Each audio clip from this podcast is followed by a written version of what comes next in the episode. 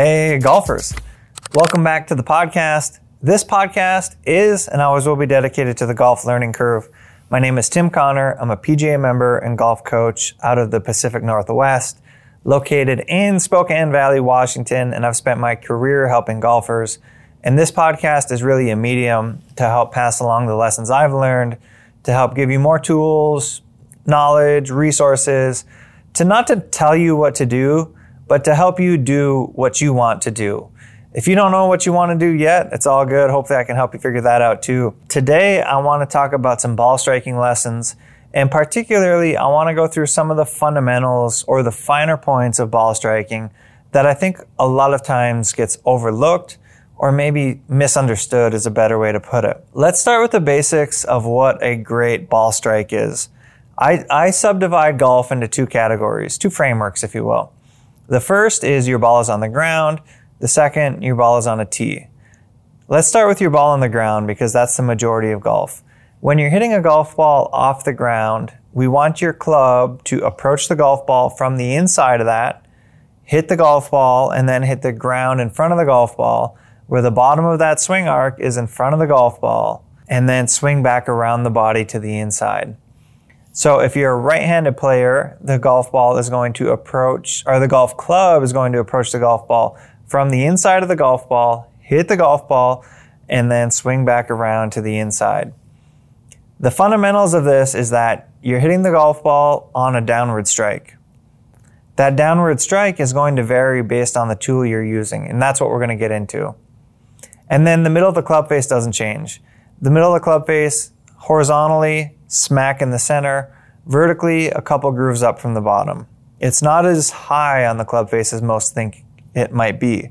It's actually a couple grooves up from the bottom. And if you if you can imagine or visual, visualize, if your club is approaching on a descending blow, we're more likely to hit the bottom of that club face. And that's why the sweet spot is not in the vertical middle. It's a couple grooves up from the bottom. Now let's talk about the other category, which is your ball is on a tee. When your ball is on the tee, the dynamics change. We want now that club to be working up into the golf ball, and the middle of the club face is slightly different on a wood than it is on an iron, especially with your driver, which is mainly what we're going to hit off a tee. Now the middle of the club face is in the upper third, not the lower third of the club. So those are just some important um, concepts to understand as we dive into this conversation.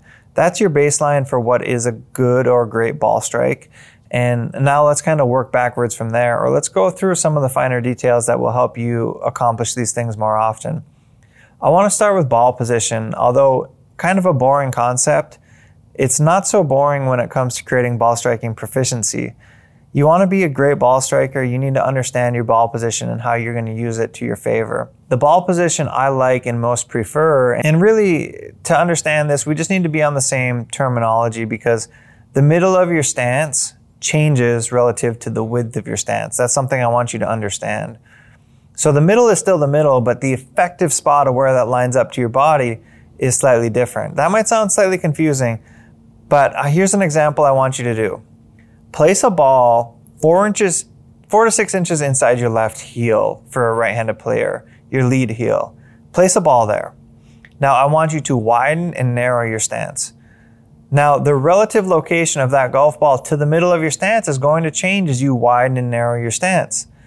But the effective ball position is still the same. And to me, that's what's most important. And that's how I want you to measure your ball position, is off the inside of your left heel or your lead heel. For our purposes, let's use a right-handed player as an example. And for you lefties, I'm not hating on you. Just flip the script. Real simple. So the ball position I like is four to six inches inside your lead heel. This is the ball position that's going to be demonstrated by most tour players as well. Ball position is a bit negotiable, and what you need to understand about it is the dynamics we're trying to create. We're trying to create a divot that's in front of the golf ball and a low point that's in front of the golf ball. So technically, yeah, you can move the ball back or more forward and play good golf from either position. I just find that four to six inches to be the sweet spot for both creating the right amount of dynamic loft, swing path, and low point. When all things work together, it's just an, a really effective way to create a ball position that's very stable and consistent. And, and here's how ball position works in a perfect world, and this is something that Bobby Jones had right a long time ago, is that the stance width changes based on the tool you're using. that's as well how I prefer, because the length of your club varies from a wedge to a driver. So to me, we need more stability with the driver because there's more length, more speed, and more momentum away from your center of gravity. And with a wedge, we don't need the same amount of stability. And when we narrow the stance, it actually makes it easier to accomplish like a hip turn and a weight shift. So there are pros and cons to both, but relatively speaking, our stance is going to get progressively wider as we work from a wedge to a driver, with your driver being the widest stance and your wedge being the narrowest stance.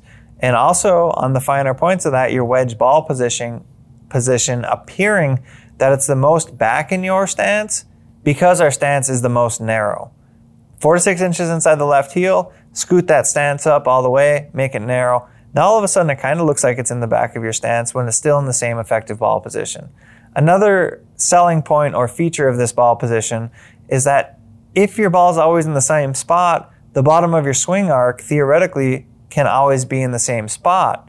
And the only time I really like changing this ball position is one, to compensate for somebody who may have physical mobility limitations or whatever, or to help someone create ball first contact. Or two, if you want to manipulate your ball flight.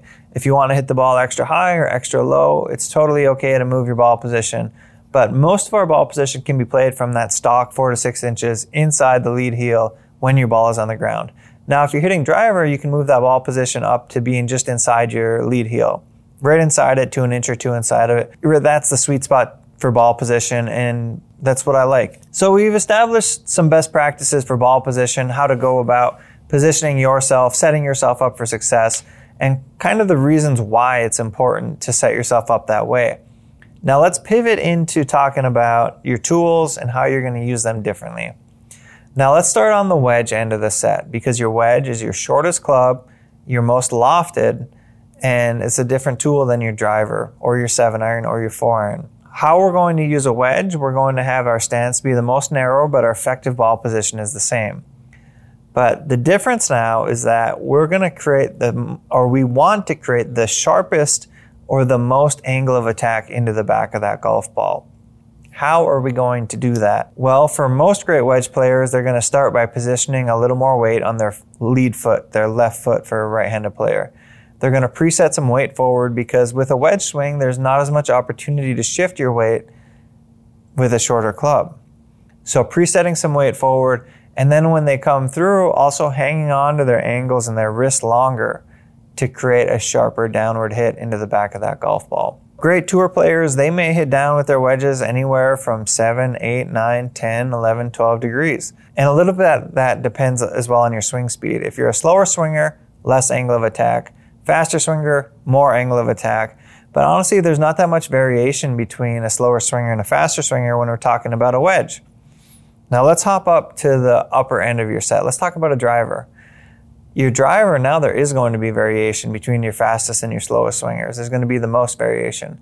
Again, that ball position is just inside the lead heel to an inch or two inside of that lead heel as our standard stock ball position. Our ball is teed up anywhere from half a ball above the top of the crown of the driver to really as high as you want.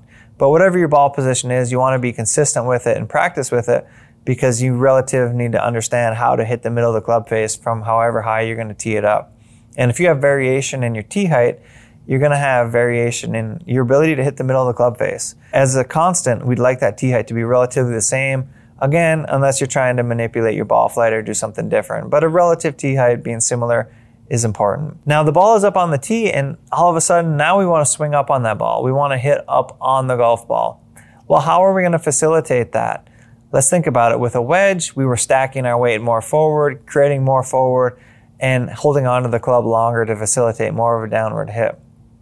With the driver, we're going to do all the opposite things. We're going to hit more off of our trail foot. That doesn't mean a weight shift isn't happening. It just means it's happening in a different sequence. And as part of that sequence, we're staying on our trail foot longer to facilitate more of an upward hit onto that golf ball. The other thing here about the variation in swing speed is basically the faster you swing the driver, the more you can hit down on it a little bit.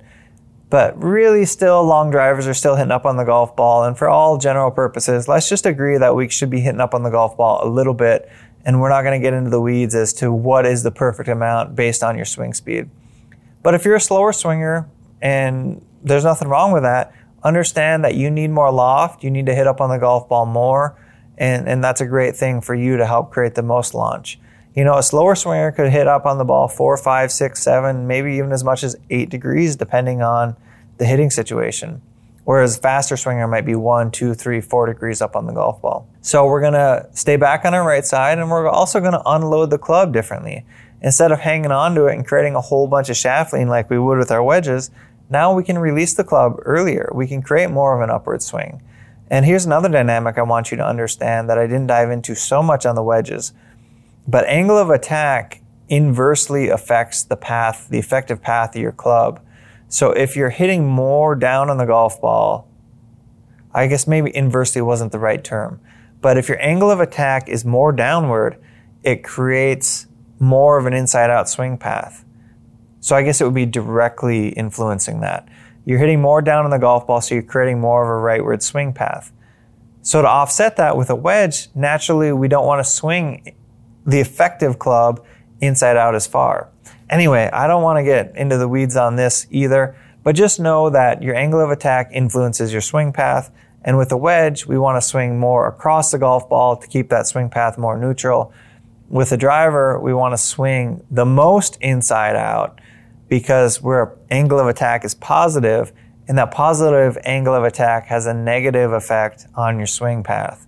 For example, if you swing up on the golf ball three degrees, that's offsetting the effective swing path three degrees. Anyway, there's great explanations on the internet for this. It is actually kind of hard to explain via words, but just know what I said earlier. Your, your angle of attack affects your swing path, and that's a part of the equation that doesn't get talked about a lot with mainstream media. And that's why tools are used to, are meant to be used differently. A driver is different than a wedge. Should your swing feel the same? Maybe. Depends how you're using your tools.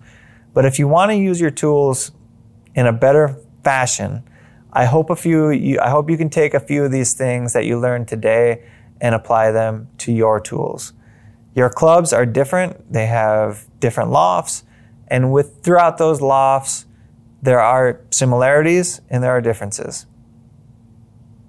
I hope you didn't leave this podcast feeling more confused.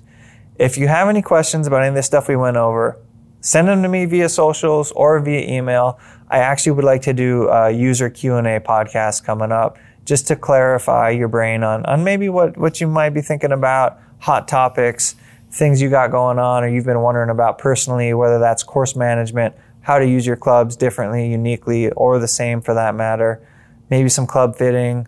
It's all good. I'm here to help. I want to pass along the stuff I've learned, and I hope you enjoyed hanging out. I appreciate you being here for another episode. Do me a favor, tell a friend about it, leave it a review, subscribe to it on whatever medium you're on. That really helps this thing grow. I appreciate you for being exactly who you are. I will catch you back here, same time, same place, next week.